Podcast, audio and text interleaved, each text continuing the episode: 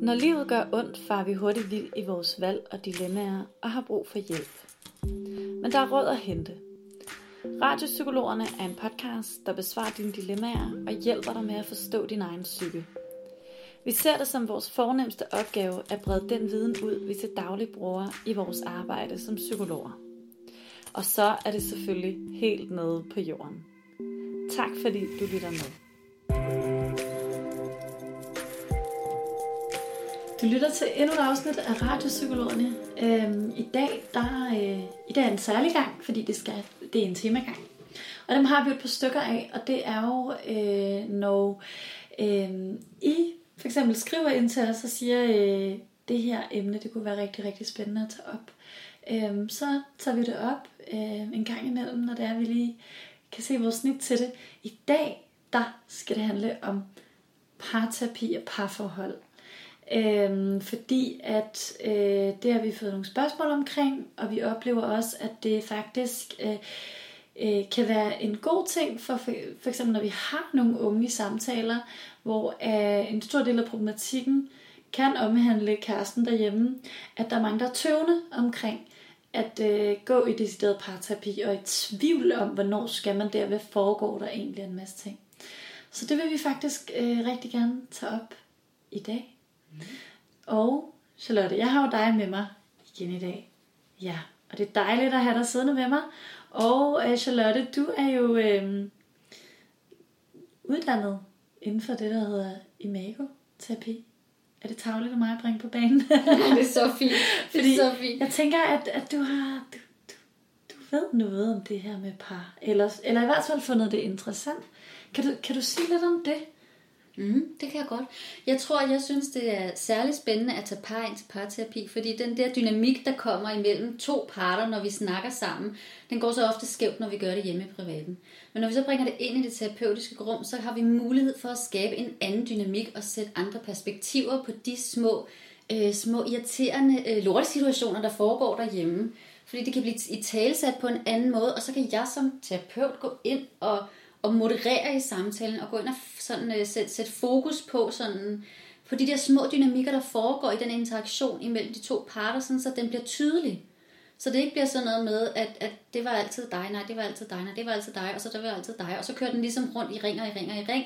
Men så får jeg mulighed for sådan lige at skille den lidt fra hinanden og sætte parterne i en anden position, hvor vi lytter på en anden måde til hinanden, og hvor vi talsætter tingene øh, på, en, på en anden måde og med nye perspektiver. Mm, spændende. Spændende. Mm. Ja. Og, og hvis vi skal lige, lige skal træde et skridt tilbage, synes du, man kan være, synes du, man kan være for ung at starte i par? Altså, synes du, at et par kan være for ungt, når det kommer hos dig? Nej, det synes jeg i bund og grund ikke. Fordi det der med at, være, at, at indgå i en parrelation, det er som en, som en hver anden relation. Og man kan også sige sådan, at det, er man for ung, hvis man går i terapi sammen med sin mor for at arbejde på at få en bedre relation. Det vil jeg jo heller aldrig sige, at man nogensinde var. Øhm, så der er et eller andet i forhold til det her med, at en parrelation er bare endnu en relation, som vi går i, som vi, som vi arbejder på i terapien. Så hvis man finder en partner, når man er 15 år gammel, og der foregår et eller andet knas i det, så vil jeg da stadig sige, at det kunne være en god idé at komme ind og snakke om det, og få nogle nye perspektiver på det. Det er ikke, det er ikke sådan eksklusivt for voksne, det her med at gå i parterapi overhovedet. Nej, og det er i hvert fald, når jeg får de her spørgsmål, fordi det kan jeg mærke, er noget, der optager de unge par, jeg har inde hos mig rigtig meget. Åh, vi har, vi har virkelig øh, talt meget om, hvorvidt øh, vi var for unge, og har vi været sammen længe nok, og alt sådan noget. Og jeg vil sige, altså om det var for tidligt at komme i parterapi, jeg vil sige, at selvfølgelig, øh, for at, at det her det skal kunne noget, så skal der være en, en høj grad af commitment til det forhold, man er i. Og, og ja, derfor vil jeg sige, at i det, i, det, i de enkelte tilfælde, hvor, at man er, hvor man overvejer parterapi, og man har været sammen i to måneder og en madpakke, og øh, måske ikke helt har forsøgt de ting, der ligger lige til, øh, og måske ikke engang ved, om man rigtig gider det andet menneske nok, så er det måske ikke sikkert, at man skal bruge krudtet på at gå i parterapi, men måske mere bruge krudtet på at finde ud af, om man overhovedet lige sådan, øh, egentlig vil være i forholdet ordentligt. Hvis man gerne vil være i forholdet, øh, så, så, så er det virkelig værd, så kan man sagtens komme i parterapi. Og når, når det er sagt, så vil jeg sige, at man kan sagtens bruge parterapien på også at finde ud af, om man vil være i forhold eller ej. Men så kommer jeg tilbage til commitment. For at først og fremmest, at man overhovedet øh, synes, det er det værd at betale de penge, det koster at gå til parterapi, og fordi man er ikke, som regel ikke til parterapi en gang, og så siger man, okay, done deal, nu har vi fundet ud af det hele. Men det er et forløb, hvor man arbejder med nogle forskellige processer. Det er benhårdt arbejde. Og det er nemlig også noget af det, der er vigtigst at sige til, alle, til de par, der kommer ind. I kommer ikke ind for med det samme at øh, flyve ud herfra på en lyserød sky. Overhovedet ikke. I kommer ofte ned og, og skraver bunden endnu mere. Men så gør jeg det sammen ofte, og så bliver I mere afklaret. Enten på, at I skal være sammen, eller I måske ikke skal være sammen. Øhm, så for at man ligesom kan gå igennem den proces med succes, så skal man være ret committed. Ligesom man så for øvrigt også skal være i psykoterapi. Ikke? Man skal være committed i det her tilfælde til relationen og sige, det her, det vil jeg så gerne ofre, ofre noget på. Ikke? Mm. Og så er der jo også, der er også det hele, hele det her tillidsaspekt i det, i forhold til, sådan, er det for hurtigt i vores relation eller ej. Der er jo også noget med, det skal man også vide, når man går ind i noget parterapi, det er, vi kommer til at åbne op for nogle emner, som du skal være klar til, at din partner hører, og som du skal ture høre fra din, fra din partner.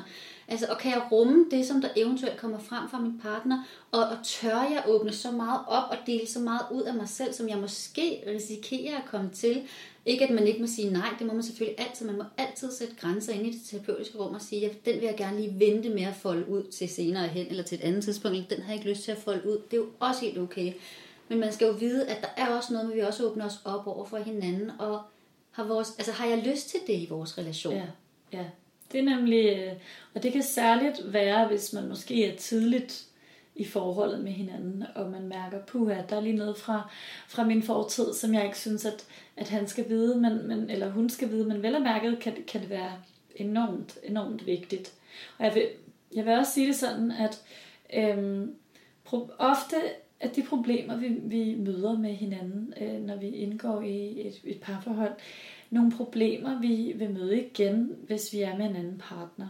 Fordi det er måske også noget, det vi skal komme tilbage til senere, det her med, at vores øh, problemer ofte er, øh, sådan opstår af, af nogle af de tilknytningsrelationer, vi selv har haft som børn, og måder, vi så finder nogle partner på øh, derude i verden, som vil gentage nogle ting.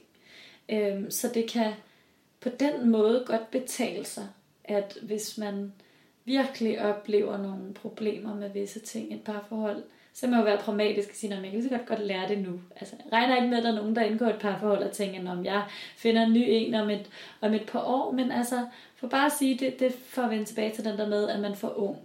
Øh, nej, det synes jeg ikke. Altså, om, om du, du behøver ikke at være gået i monster hårdknud og haft otte parforhold, der er helvedes til, før at du måske kan lære noget og, og blive sådan mere klar over, hvad, hvad du gør, hvad der er på spil i de parforhold, du indgår i. Ja. Mm. Mm. Så det er noget i forhold til, om, om det kan være for tidligt, om man er for ung.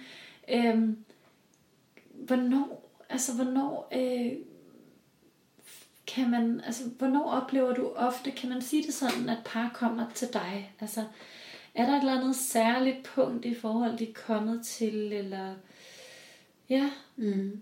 Det er der. Det, det, det jeg sådan typisk oplever, det er, at, øh, at parerne kommer ind, når de føler, at der er noget, der gentager sig. At der er en problematik, eller en udfordring, eller et mønster, som gentager sig. Altså, hvor de ligesom har en fornemmelse af, okay, men det er altid når, eller du gør altid. Når vi begynder at bruge de her aldrig og altid, altså generaliseringerne, så ved vi, at der er et mønster på spil lige her. Og det er tit der, at vi går i hårdknude, fordi så bliver vi trigget i vores parforhold. Når vi mærker, at nu kommer mønstret på spil igen, så bliver vi skide sure, og så kommer der til at køre en, eller kede af det for den sags skyld, og så kommer der til at køre en, en uhensigtsmæssig dynamik, som der giver rigtig god mening at få kigget på. Og hvis man er hurtig, så kommer man jo ind med den forholdsvis hurtigt, så vi kan gribe den i opløbet, så det ikke når at blive sådan en, du er også altid, eller du er den der som. For så er det, vi begynder at se os rigtig skævt på hinanden, og så kan forholdet altså blive lidt for rigidt i vores syn på hinanden. Mm. Så det, det er ofte der, du kan opleve, at, at, at par de kommer ind, og, øh, fordi de, det er der, de opdager, at der er en, en problematik i virkeligheden. Kan man godt, kan man godt komme for sent? Altså, kan man, kan man godt det? Hmm. Og det er et rigtig godt spørgsmål. Grunden til, grunden til at, jeg, øh, at jeg sådan væver lidt ved det, det er fordi, at nogle gange, så har jeg par, der kommer ind, hvor den ene part er blevet så såret, at de har svært ved overhovedet at komme videre. Altså, at de har svært ved at give slip og tilgive og komme videre i processen og se på tingene, eller se på sådan parforholdet eller på det, der sker ud fra et nyt perspektiv.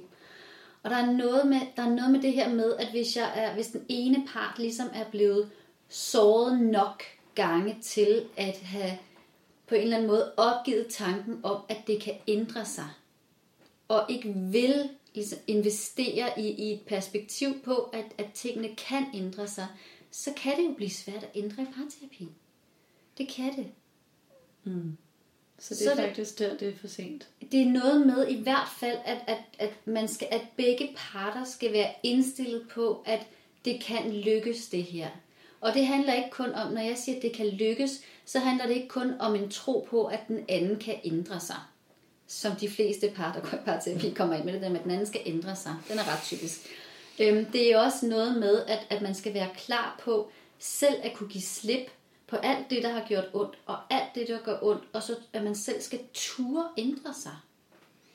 Og det er jo det, det er jo også det her commitment, det der med, hvad er det egentlig, der, øh, hvad er det egentlig, der foregår i parterapien faktisk, som, som skal hjælpe os.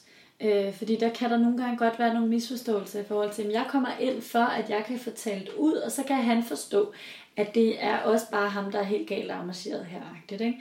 Hvis man kommer ind med den forforståelse, så kommer man til at blive slemt skuffet. Ikke? Altså, så øh, kan man endda også godt måske blive en lille smule vred på øh, psykologen, der sidder inde med dem, fordi at, at hun eller han ikke vil give en øh, øh, taletid øh, hele tiden. Øh, så, så, så, så hvis man skal sige, hvad der er, der foregår i parterapi, så er det jo sådan helt praktisk, i hvert fald i mit rum, at øh, man, man sidder sammen, alle tre, altså mig og parret, og øh, så er det simpelthen turtagning. Så går de på skift i at fortælle om, om, om de samme episoder, hvor at, øh, for mit vedkommende synes jeg, det er vigtigt, at, at øh, vi får set øh, de samme ting for, for, for forskellige perspektiver, og meget, meget vigtigt, at, at man får responderet, man får besvaret det hinanden øh, får fortalt. Altså både en øvelse i at lytte og anerkende og øh, respondere konstruktivt på det. Øh, I virkeligheden ser jeg det som en meget, altså sådan en øvelse i, altså fordi det, selvfølgelig er der meget, der handler om indhold, hvad bliver der fortalt, men det er også meget en øvelse omkring formen i det. Altså når jeg siger, hvad bliver der fortalt, så er det, så skete der det, og så skete der det, og så skete der det, og derfor har jeg det sådan her. Men det er også samtidig meget en øvelse i dynamikker, som vi som parterapeuter forsøger at styre på den mest hensigtsmæssige måde i rummet. Så at når den ene fortæller, så skal den anden øve sig på at lytte, og skal øve sig på at, at øh, lytte til de ting, der måske heller ikke er så rare at lytte til, og anerkende dem. Øh, holde sine egne følelser lidt i ro, og, og, og sådan give den anden en følelse af, det er okay, jeg kan rumme dig. Samtidig også give et respons, som anerkender øh, den anden. Selvom man er vred over noget, så kan man godt øve sig på at lytte, ikke at afbryde, helt lavpraktisk. Øhm, høre det, der bliver sagt, gentage det, og være rummende og anerkendende over for den anden. Og derefter, så kan man så give mere plads til nogle af de andre følelser, der er. Men hvis man ikke er, altså hvis man bare hele tiden reagerer på de umiddelbare følelser, man har, så, så er der ikke nogen, der lytter hinanden, til hinanden, fordi det man hører, det er sin egen følelse. Det er det, der ligesom brøler højst ind i en. Og det vigtigste for mig, det er at levere den her pointe, og det blev lige trigget af, at hun nævnte den her øh, dulut, nu skal jeg give hende. Så, så, så hører man ikke alt det andet, der også bliver sagt. Så det er meget, for mit vedkommende meget en øvelse i lytning og anerkendelse. Øh, det ved jeg ikke, om det også er sådan inde hos dig, Charlotte. Jo, det er det virkelig meget. Og så sidder jeg også særligt og tænker på det her med at skabe, at skabe perspektiv, altså skabe forståelse for, hvor kommer den anden fra. Hvorfor gør han eller hun, som han eller hun gør? Hvorfor siger de, som de siger? Altså, hvorfor, hvorfor agerer vi, som vi gør? Hvorfor tænker vi, som vi gør? Og hvorfor føler vi, som vi gør? Og så virkelig, virkelig skabe en form for forståelse for det, fordi det er virkelig sjældent. Altså, når vi slås øh, sådan rent metaforisk sammen i et parforhold, så er det oftest, fordi vi ikke forstår, hvor kommer den anden fra. Så det, her arbejder rigtig meget med, det er netop den der, det der, den der sådan dybe forståelse af, hvorfor føler du, som du gør? Hvorfor tænker du, som du gør? Hvorfor handler du, som du gør? Fordi at så, når vi forstår hvorfor, så bliver det meget nemmere at rumme adfærden eller det sagte øh, i hverdagen, også når vi kommer ud af det terapeutiske rum. Og så er der helt klart, jeg har helt klart på samme måde som dig, også netop fokus på øh, noget, som de fleste, der kommer til parterapi, måske ikke er opmærksom på, eller, eller ikke, øh, ikke tænker over, også er en del af det her med at gå i parterapi. Fokus på dynamikken i rummet, altså det her med, hvordan kan vi mellem jer to skabe en, en interaktion, hvor I ikke slås i interaktionen, hvor det ikke handler om kun at sætte fokus på mig selv, og mine egne perspektiver, og det jeg gerne vil have, at du hører og forstår, og så skal jeg have det, jeg har brug for. Men hvor vi, hvor vi netop skaber rum for, at der bliver lyttet, og der bliver spejlet, og der bliver anerkendt, hvad den anden kommer med. Den der turtagning der. Og så kan jeg måske sætte, sætte ord på mig selv bagefter, hvis det er relevant. Mm. Det er ikke engang sikkert, det er relevant. Mm. Nogle gange i et parforhold, så bliver vi så optaget af det her med, at jeg skal have, jeg skal have sat ord på mig selv, og jeg skal have sat, øh, sat ord på, hvor er jeg, hvad føler jeg, og hvad er det rigtige for mig, hvad har jeg behov for, hvad skal du give mig. Der er det her meget, meget store mig, mig, mig fokus. Og det, jeg synes, der er super vigtigt, som jeg også arbejder med i det terapeutiske rum, i det parterapeutiske rum, det er det her med, at på en eller anden måde at kunne sætte sig ud over sig selv. Fordi at, godt, det kan godt være, at vi er voksne. Det kan godt være, at vi kan sætte os ud over os selv i forbindelse med børn, eller en arbejdsrelation, eller sådan noget, eller med en parforholdet. Der bliver vi simpelthen så, vi bliver så skide primitive, man skulle tro, det var løgn, ikke? Så bliver det sådan en mig, mig, mig, mig, mig, som om det var en søskende relation, og vi jo kun var to år gamle. Mm.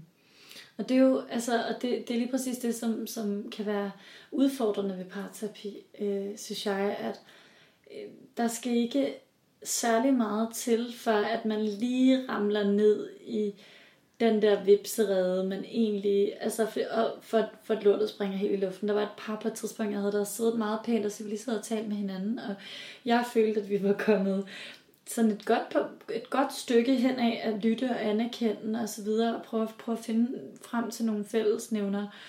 Og så bliver der nævnt en episode øh, med, hvad var det, med, med øh, den der Roskilde Festival, han tog på, hvor hun jo bare følte sig så svigtet. Og det havde de jo snakket om mange gange, og det er jo kommet op ved samtlige skænderier efterfølgende. Så lige så snart, at den Roskilde Festival, den blev nævnt, bang, så eksploderede det. Så stod hun i den position, hun var vant til. Hun havde alle sine legnet op. Du ved, alle buer, pil, våben, argumenter, de stod knivskarpt. Og han havde alle sine forsvar parader og alle modargumenterne, og det stod også bare klart. Og jeg var bare sådan, wow, hvad skete der her? Altså, der var, var der et eller andet her, jeg ikke, der var helt klart noget her, jeg ikke havde hørt, havde jeg sådan en fornemmelse, fordi det kan da ikke være det her, som har fået det hele til at gå i fuldstændig i, i, i kampplads, men, men det var det, fordi de reagerer på noget, der er sket så mange gange før, og så gentager de bare den dans. Og det er jo det, som jeg tænker er rigtig vigtigt, nemlig parterapien, at vi spejler det, de gør, og siger, er I klar over, at lige når, når, når vi begynder at komme ind på det her emne, så sidder du allerede længere fremme i stolen, og du gør sådan her, og du drikker enormt meget vand, og, øh, og din stemme den er blevet hævet, og I snakker meget hurtigt, jeg afbryder hende. Hvad er det, der foregår her? Ikke? Sådan det der med at gøre opmærksom på, at der er sket et skift, og for at vi kan begynde at snakke om det her emne, Roskilde Festival, så er vi nødt til at gøre det på en helt anden måde. Og for at kunne gøre det på en helt anden måde, så er vi nødt til at gå ind ad en anden dør. Simpelthen nødt til at åbne det her rum via en anden dør, fordi ellers så havner vi i nøjagtigt den samme passage, vi, vi, vi, vi egentlig ikke vil være i. Fordi at tanken er jo også, at lige så snart, at, at du siger A, så siger han B, så siger du C, så, altså, så kører vi bare. Og, og, og, og hvis man er ærlig med sig selv, øh, hvis man har oplevet at være i skænderi med sin partner, hvilket jeg tænker, I alle har prøvet derude, øh, så kan det godt føles som om nogle gange, at man bare bliver carried away. Altså, jeg ved ikke engang, hvorfor jeg siger det her. Jeg siger det bare, fordi det gør jeg også sidste gang. Eller de her følelser, jeg ved ikke engang, hvorfor de dukker op. Det, det gør de bare, det plejer de bare. Og så reagerer jeg sådan, altså en følelse af, hvis man er lidt skarp på sig selv af, at man faktisk ikke altid er den, der styrer øh, toget her. Det gør man på ingen måde. Og det gør den anden heller ikke. Så man kan øh, faktisk godt opleve, at dynamikker de, de har sit eget liv. Og der er ingen af parterne, der faktisk vil være en del af det, men de føler sig tvunget til at gøre det, de gør, fordi når den anden gør det, så føler jeg kun, at jeg har én vej ud af det. Og det er jo, det er jo den her aflåste passage, man på en eller anden måde skal først og fremmest prøve at starte med ikke at komme ind i, men når man så også er inde i den, prøv at finde ud af, du har altså nogle andre valg. Når det er, at han provokerer dig ved at sige det, så kan du gøre det på en anden måde. Så kan du prøve at lytte til, hmm, var, var det så provokerende, eller hvad mener han egentlig med det? Eller altså stille en masse nysgerrige spørgsmål. Fordi at ellers så havner man i den samme dans, og det er den, man skal rystes ud af, så at sige. Mm. Mm. Man har også et begreb, egentlig kommer fra familieterapien, det her med, at, at man som, øh, som, som terapeut i de her sammenhænge, øh, om det er en familie eller om det er et parforhold, det er jo en dynamik, der skal man skabe en forstyrrelse, der lige er, øh, hvad er det man kalder den for, øh, stor nok, eller sådan en, altså det skal heller ikke være for kraftigt, fordi så går man i forsvar, men det skal være en forstyrrelse, fordi tanken netop er, at hvis man ikke ryster posen lidt, så er det de samme mekanismer, der bare kører feje flint på hinanden, uanset om man sidder til parterapien, eller hjemme hos øh, svigermor, eller det er det samme pingpong. Øh, giver det mening? Det giver så fint mening. Jeg ja. nikker. Jeg mm. nikker. Jeg lytter, og jeg nikker. Ja. Og det, og, og, sådan, og det er bare lige sådan min sidste point med det, du kommer til at tænke på, at hvem var det? Jeg tror, jeg havde en supervisor på et tidspunkt, der sagde i forhold til et par, der altid endte med at skændes over en eller anden særlig ting, at øh, prøv at sige til dem, at inden de, skal, inden de begynder at skændes, de kan allerede mærke, at nu der er optræk til det her skænderi igen, vi er ramt ned i øh, Roskilde Festival igen, så gå lige ind i køkkenet og skændes videre. Det er bare det eneste. Bare lige, sådan husk lige, I må kun skændes inde i køkkenet. Fordi at lige så snart, at man bliver, lige så snart, at en af parterne siger, hov, øh, der var noget med et eller andet, vi skulle gå ind i et køkken. Det er ikke noget med, at vi, ikke skal, vi skal holde op med at skændes, fordi det vil man jo få modstand på med sammen, men meget gerne skændes, bare gå ind i køkkenet. Så bliver man ligesom hyldet ud af den. Så sker der den her forstyrrelse, som, som vi ikke er vant til. Og så pludselig, så kan vi samle tankerne om noget igen. Gud, hvad er det egentlig, vi har gang i? Og Nå ja, jeg behøver ikke at bevæge mig ned af de samme replikker igen. Jeg behøver ikke at anklage det samme. Faktisk, i stedet for at vi går ind i køkkenet, måske skulle vi bare holde op med skændes. Eller måske skulle vi lave noget andet. Ja, det synes jeg var ret, ret sjovt faktisk. Og mm. ret effektivt. Mm. Det der med at skabe en forstyrrelse ja. i dynamikken. Ja. Det er også vildt spændende. Som skaber rum til refleksion. Mm. I stedet for at man bare bliver carried away. Ikke? Mm. Øhm, så det er noget af det, jeg godt kan have fokus på i i sådan den måde, jeg i hvert fald øh, laver, laver parterapi på. Mm. Mm. Jeg kan også rigtig godt lide den der med, at når, når vi kan mærke, at konflikterne begynder at optrappe, så at øve os på som parter i et parforhold, eller sammen med, med parret der, at øve sig på, i stedet for at, at gå over i vores egen øh, have, som jeg kalder det, altså at holde os i perspektiv på vores egen sådan nu bliver jeg såret igen, eller nu bliver jeg, nu bliver jeg ked af det over det, han siger, eller nu bliver jeg fred. Så at få, når den anden siger noget, der trigger os, prøve at hoppe over i deres, det der ligger, altså sådan intentionerne, det der ligger bag ved det, de siger, og så prøve at kigge på det med nogle nye briller. Fordi oftest, når vi bliver trigget af noget, den anden siger, eller gør, eller føler for den sags skyld, øhm, så er det fordi, at vi, øhm, altså fordi vi bliver ramt af det på et personligt plan, Altså vi reproducerer et mønster, som vi selv har med os fra tidligere relationer. Vi bliver ramt i de samme følelsesmæssige temaer igen og igen og igen. Og en måde, vi kan komme ud af det på, det er netop også, når vi kan mærke, at vi bliver trigget, så går vi over i den anden, anden part, og så kigger vi på, hvis, hvad, hvad er det for nogle øhm, følelser, som ligger nedenunder det her? Hvad er det for nogle følelsesmæssige smerter for den sags skyld, der ligger nedenunder det? Så når du begynder at angribe mig, mig, hvis vi er kærester, ikke? når du begynder at angribe mig, eller hvis, jeg sådan, eller hvis jeg føler, at du angriber mig, fordi du kritiserer, at jeg ikke har hængt det der tøj op, som vi aftalte, så føler jeg mig voldsomt kritiseret igen. Og her har vi allerede et følelsesmæssigt tema, som hedder kritik, som er noget, jeg vil tage med mig fra parforhold til parforhold til parforhold, der hedder kritik. Jeg bryder mig ikke om at blive kritiseret, fordi måske er jeg blevet kritiseret i en tidligere relation. I hvert fald, så i stedet for, at jeg bliver siddende i min følelse af at blive kritiseret, og så begynder at tænke, at du kritiserer mig også altid, Maja, så prøver jeg at hoppe ned i det der med, hvad er det egentlig for et budskab, Maja prøver at komme igennem med lige nu? Du bliver frustreret over, at jeg ikke har hængt mine sokker op, selvom jeg aftalte, at jeg skulle hænge alle de vaskede sokker op på det tørrestativ der. Det frustrerer dig.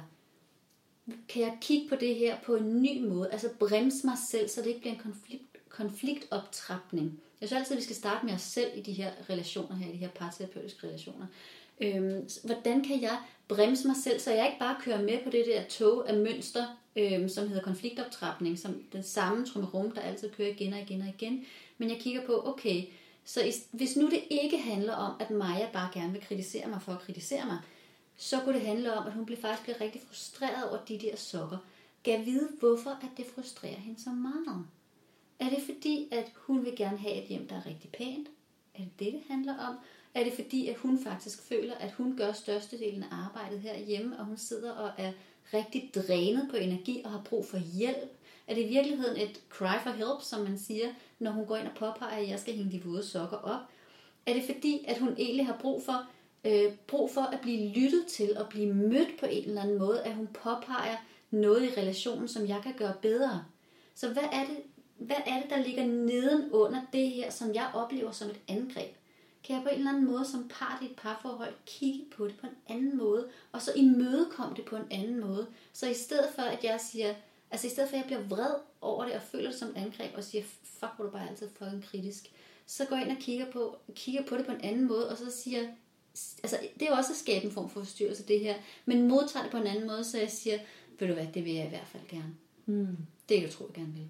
Og så kan man nemlig sige, så, så skulle jeg jo så også nu, hvis vi bliver den her mig, der kritiserer dig for ikke at hænge sokker op, så vil arbejdet jo også ligge på min side efterfølgende, eller simultant, det kan sige. Så hvorfor er det, at jeg kritiserer og bliver vred og sur og hensynsløs? Hvorfor er det den måde, øh, jeg øh, altså, kommer ud med mit budskab på, hvis det er, jeg vil noget andet? Hvad er det egentlig, jeg vil? Og det tænker jeg også, det er i hvert fald det, jeg forsøger at stille op for dem netop til at fortælle hinanden, hvad er det, jeg vil? Hvad er det, jeg prøver at sige til dig, når det er, at jeg siger det her? Og så kommer jeg til at sige det sådan, og hvad er logikken bag, jeg kommer til at sige det? Logikken bag, jeg kommer til at råbe af dig, det er fordi, jeg tror, at det hjælper. Fordi jeg tror ikke, at hvis jeg siger det helt almindeligt, så vil du lytte. Fordi det er ikke min erfaring, måske ikke med dig, og det er heller ikke min erfaring med, med, min, med min far, der er altid øh, et eller andet, eller hvor vi nu har det fra. Ikke? Der, der ligger jo nogle rationaler bag, som på en eller anden måde giver ret god mening, hvis bare vi sådan finder nøglen til at afkode det her spil på. Og det er nemlig det, som er vigtigt, at de får lyttet til hinanden omkring, for de også kan sådan, nå, så når hun lige kommer til at vriste sig mig, når hun siger det der, så er det fordi, at hun i virkeligheden gerne vil det her, og det skal jeg prøve at se, se, se væk fra. Når det er sagt, så er det selvfølgelig også et arbejde, om man forsøger at lade være med at vrisse og komme med alle de her store følelsesudbrud, hvis det sker alt for meget, fordi det bliver man nemlig immun overfor. Det, så holder man op med at tage hinanden seriøst omkring det, der egentlig skal tages seriøst. Så det er også meget med, hvordan man lærer følelsesmæssigt at, at, at moderere det sprog, man taler i, og de virkemidler, man har, så de bliver brugt på de rigtige måder, og, og får, de rigtige, øh, får den rigtige respons, øh, så at sige. Så det, og det er jo også det her med, at jeg synes tit det, det er vigtigt at få snakket om, øh, for eksempel sådan noget med, med tilknytningsmønstre, ikke? at gå helt tilbage til det og sige, så øh, hvad er det, hvad er det, du er blevet mødt i øh, som barn? Hvad er det, du finder tryghed i? Hvordan er det, du forestiller dig, at den gode relation er? Hvad regner du med fra en anden? Og hvad kan tværtimod trykke dig helt ud af den? Ikke? Hvad er det, der er sådan for dit alarmberedskab helt op at køre? Fordi vi har en tendens til at søge de samme slags partnere, fordi der er noget i dem i forhold til vores tilknytningsmønstre, som beroliger os, og som, som vi kan genkende. Og, øh, men samtidig så er det ofte nogle af de ting, der også øh, gør, at de trykker på lige præcis det, der gør skide ondt. Fordi det, der var godt, som de mindede os om, den tryghed, det var også det, der var skidesårende og virkelig frygtindgydende for os som børn, for det var den samme, vi var i relation til, så at sige, hvis det var vores mor eller vores far, mm. det som det tit er. Så hvis vi skal tage det her ned på sådan et lidt mere sådan, øh, lidt mere, øh, sige, et lidt et andet sprog, som vi alle sammen kan være med i mig yeah. her, ikke også? Yeah. Så et eller andet med, hvis man skulle komme med et eksempel der, er det så noget, tænker du så noget i stil med det der med, at så de fleste, de vil jo så komme ind og sige sådan, okay, men det du siger til mig, er det så, at jeg finder en, som minder mig om min mor eller min far? Og så er jeg sådan lidt, ja, i bund og grund er det sgu nok lidt det, jeg siger, ikke? I forhold til måden, som vi indgår i relationen på. Ja.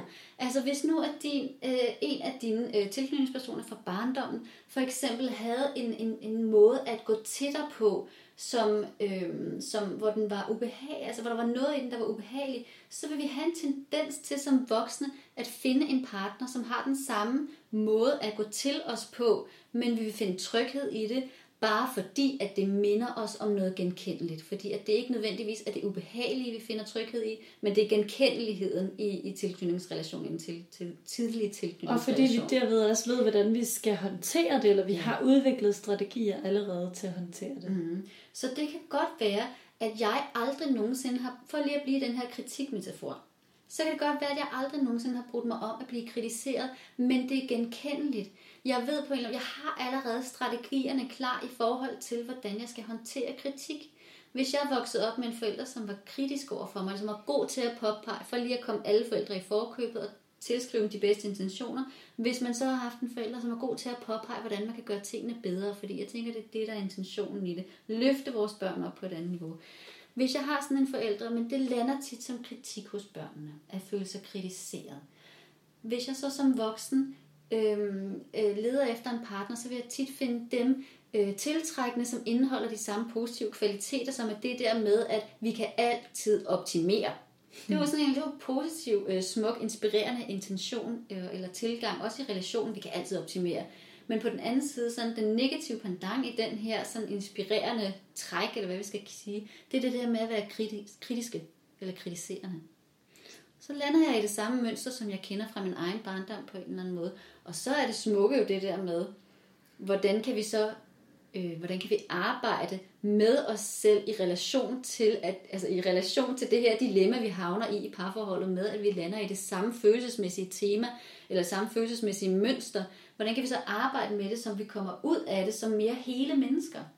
Så det her med at indgå i parterapi, det er i og for sig jo også et meget dybt arbejde med os selv som mennesker, fordi vi får kigget på nogle relationelle mønstre meget tæt på, som vi nu har mulighed for at gøre anderledes, eller agere anderledes i, og udvikle os i på en eller anden måde. Tænk nu, hvis jeg så ikke føler mig som verdens mindste menneske i relationen mere, men jeg kan arbejde med det på en eller anden måde, så jeg ser de gode intentioner i det, men, men prøver i samarbejde med min partner at moderere det, så jeg siger sådan, jeg kunne godt tænke mig, at du i stedet for sagde, alt det, du synes, jeg gjorde, der var skide godt. Mm. Og så kan det være, at partneren gider være med på den, og så arbejder på at sige alt det, man gør skide godt, i stedet for alt det, der ikke fungerer. Og så kan det være, når der kommer noget kritik, at det kan lande på en anden måde i mig også. Sådan, så jeg bliver bedre til at modtage kritik, og ikke se det som, at jeg ikke er god nok som menneske, men se det som en god intention om at optimere et parforhold, eller nogle omstændigheder omkring parforholdet. Og det er nemlig, og det, er nemlig det der med, at øhm, det er også derfor, at det er en, en langvarig proces for langt de fleste vedkommende, fordi hvis man kommer til os, og øhm, så kommer det jo tit, når ting er gået rigtig meget i hårdknud, og man har prøvet selv, og det lykkedes ikke og sådan noget, så er det jo fordi, at man er kommet så langt i den her karusel, øhm, at, at der skal ikke hentydes ret meget, der skal ikke gøres ret meget, så er man lige nede i den der kæmpe konflikt igen. Så selv hvis den anden havde en intention om, okay, den her gang, åh, så skal det ikke være der, vi havner. Nu siger jeg det på en lidt anden måde, så hører den anden det ikke sådan nødvendigvis. Øhm, så, så det er rigtig meget øvelse, det kræver, at man kommer, det er hele tiden to skridt frem, et tilbage, hele tiden, og sådan, den her gang misforstod vi ikke hinanden, men det gør vi igen næste gang. Så det, det er en, en form for, for afsensitivering, så at sige, øh, omkring visse emner, som er meget, meget konfliktfyldte, og prøve igen, at vi skal gå nogle nye veje, vi skal træde noget nyt græs ned øh, i jorden, så, så, så vi begynder at gå de konstruktive veje, ikke hele tiden begynder at komme til, at øh, om, om det enten er med vilje, man går ned af det, eller man skubber hinanden ind i de der veje, fordi man tror, nu var du på vej dernede, og det var den anden i virkeligheden slet ikke. Den anden havde en, en positiv, konstruktiv intention med det. Øh, så, så, så tager det lang tid. Øhm, noget jeg også vil sige med det her med, hvad det er, vi, vi føler os tiltrykket i hos hinanden, øhm, det er jo, at, at det var bare for at supplere det, du sagde, Charlotte, at det er jo nøjagtigt de samme ting, som vi er vældig forelskede i og tiltrykket af, som vi bliver vildt generet af. efter at vi har været helt tæt på et menneske i mange år, og set, hvordan at den her kunstneriske ånd i virkeligheden også er pisse ustruktureret, ikke? Men, men vi elskede det ustruktureret, passioneret, du lut alt muligt. Det var jo det, vi elskede, fordi at det, det, det, det talte lige ind i noget i os. Men samtidig så kan vi simpelthen ikke fordrage, at, at livet er så ustruktureret efterfølgende og alle de her ting. Det skal vi minde os selv om, at hver egenskab, som vi faktisk virkelig holder af i vores partner, har en bagside. Og hvis vi ikke kan rumme den bagside, så kan vi heller ikke, altså så kan vi ikke være sammen, fordi vi kan ikke bare få det ene frem for det andet. Mm. Så der vil altid være bagsider. Det ved der. Ja, og så længere hen i parforholdet, når vi kommer ind til parterapien, så er det netop også det der med at kigge på, altså alt det lort, som jeg synes, der er skide irriterende med dig, det var faktisk præcis de samme ting, jeg valgte dig for. Ja, lige præcis. Jeg hader alt det dramatiske lort, ikke også? Men på ja. den anden side, jeg valgte dig, fordi du var så skide passioneret, ikke? Præcis. Jeg hader, at du er så skide kritisk. På den anden side, så valgte jeg dig, fordi at du bare var så perfektionistisk omkring alting, du foretog dig. Ja. Jeg hader, at du... Altså, og jada, jada, jada, ikke? Og det er, det er lige præcis det uundgåeligt, ikke? Og det kan i hvert fald i høj grad også hjælpe en, tænker jeg, på noget commitment, på nogle løsninger. Fordi at, øh, at man så godt kan se, at uanset om jeg skifter ham her ud, så vil jeg stå i det samme, fordi jeg vil alligevel finde nogle ting, der ikke er gode nok ved den anden. Øh, fordi sådan er det jo. Sådan, sådan er det altid, vi har det. Øhm, Charlotte, vi skal til at runde af lige om lidt. Øhm, men jeg vil bare lige spørge dig, stille dig et sidste spørgsmål. Og det vil være, øh, kan man godt, øh, kan man godt tale for meget om sådan nogle her ting? Kan man godt gøre det værre? Altså i parterapi? Ja. Nej, det vil jeg ikke mene. Det vil jeg ikke mene. Jeg tror, jeg tror oprigtigt kun, at vi kommer i parterapi, hvis der er noget, der ikke er blevet sagt ordentligt. Eller hvis der er noget, der ikke er blevet elaboreret på en hensigtsmæssig måde. Udfoldet på en hensigtsmæssig måde. Jeg tror ikke, at man kommer for at, altså for at jappe rundt i det samme og det samme og det samme og det samme og det samme. Man kommer for at få en form for udvikling. Det er jo både på godt og ondt. Mm. Så, så, så er der nogle ting, der vil ændre sig. Der er nogle ting, der vil rykkes ved. Og det kan jo være, det, for, det, for det meste er det på en positiv måde. Man kan i hvert fald sige, tænker jeg, at hvis man, hvis man japper rundt i det samme, og der ikke kommer nogen forløsning eller forandring, og, det, og man har det dårligt i at jappe rundt i det samme, så er det jo nemlig det, at parterapien ved at skabe den her forstyrrelse, skal, øh, hvad kan man sige, skal kaste brækkerne op i luften igen. Og så kan det godt være, at de lander på en, på en måde på, på, på det bræt, der, der hedder, at øh, I skal ikke være sammen. Det er det, vi ikke skal. Øhm, og, og, fordi det er, jo, det er jo det, der er nogen, der siger, så har vi talt for meget om det. Hvis, hvis udfaldet er, at vi i virkeligheden ikke er gode for hinanden, jamen, øh, Øh, det synes jeg lidt er en, en falsk øh, slutning i det her. Det, det, det er ikke derfor, at man går fra hinanden. Det kan være en meget reflekteret beslutning at gå fra hinanden, og være det, der er bedst for begge parter, som, altså, som er den løsning på problemet, eller som er, som er det, man bare aldrig selv turde at nå frem til, og det var grunden til, at man bare gik rundt i det samme, øh, fordi at, at man turde ikke at gå ud af det, for man vidste måske godt, at hvis man, hvis man gik ud af den her vej, så ville man havne der, hvor man måske skulle gå fra hinanden. Ja.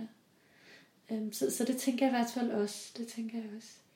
Øh, men vi kan jo, Charlotte, vi kan jo blive ved med at snakke om parterapi. Øhm, og tiden den går lige hurtigt. Det skal vi også lige øh, det skal vi også kigge på. Ja, vi håber jo begge to altid, at de her emner de er vældig givende, og sådan at tager temaer op. Endelig, kom med nogle flere temaer. Vi kan tage rigtig meget forskelligt op. Øhm, kom med ris og ros, kom med nogle udfordringer, du står med, dilemmaer på vegne af dig selv eller andre. Skriv til podcast og øh, vi vil glæde os sindssygt meget til at besvare, øh, besvare dine brev. Indtil videre, så øh, pas godt på hinanden derude i de her tider, øhm, og vi lyttes ved. thank you